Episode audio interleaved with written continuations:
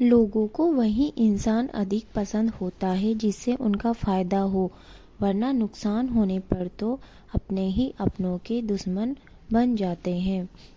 सच्चा मित्र जो भगवान के बराबर है, ना ही किसी को मिला है और ना ही मिलेगा, क्योंकि यह दुनिया स्वार्थ भरी है। सभी कुछ भी करने से पहले अपना फ़ायदा व नुकसान देखते हैं। आपका सच्चा मित्र कोई और नहीं, आप स्वयं ही हो।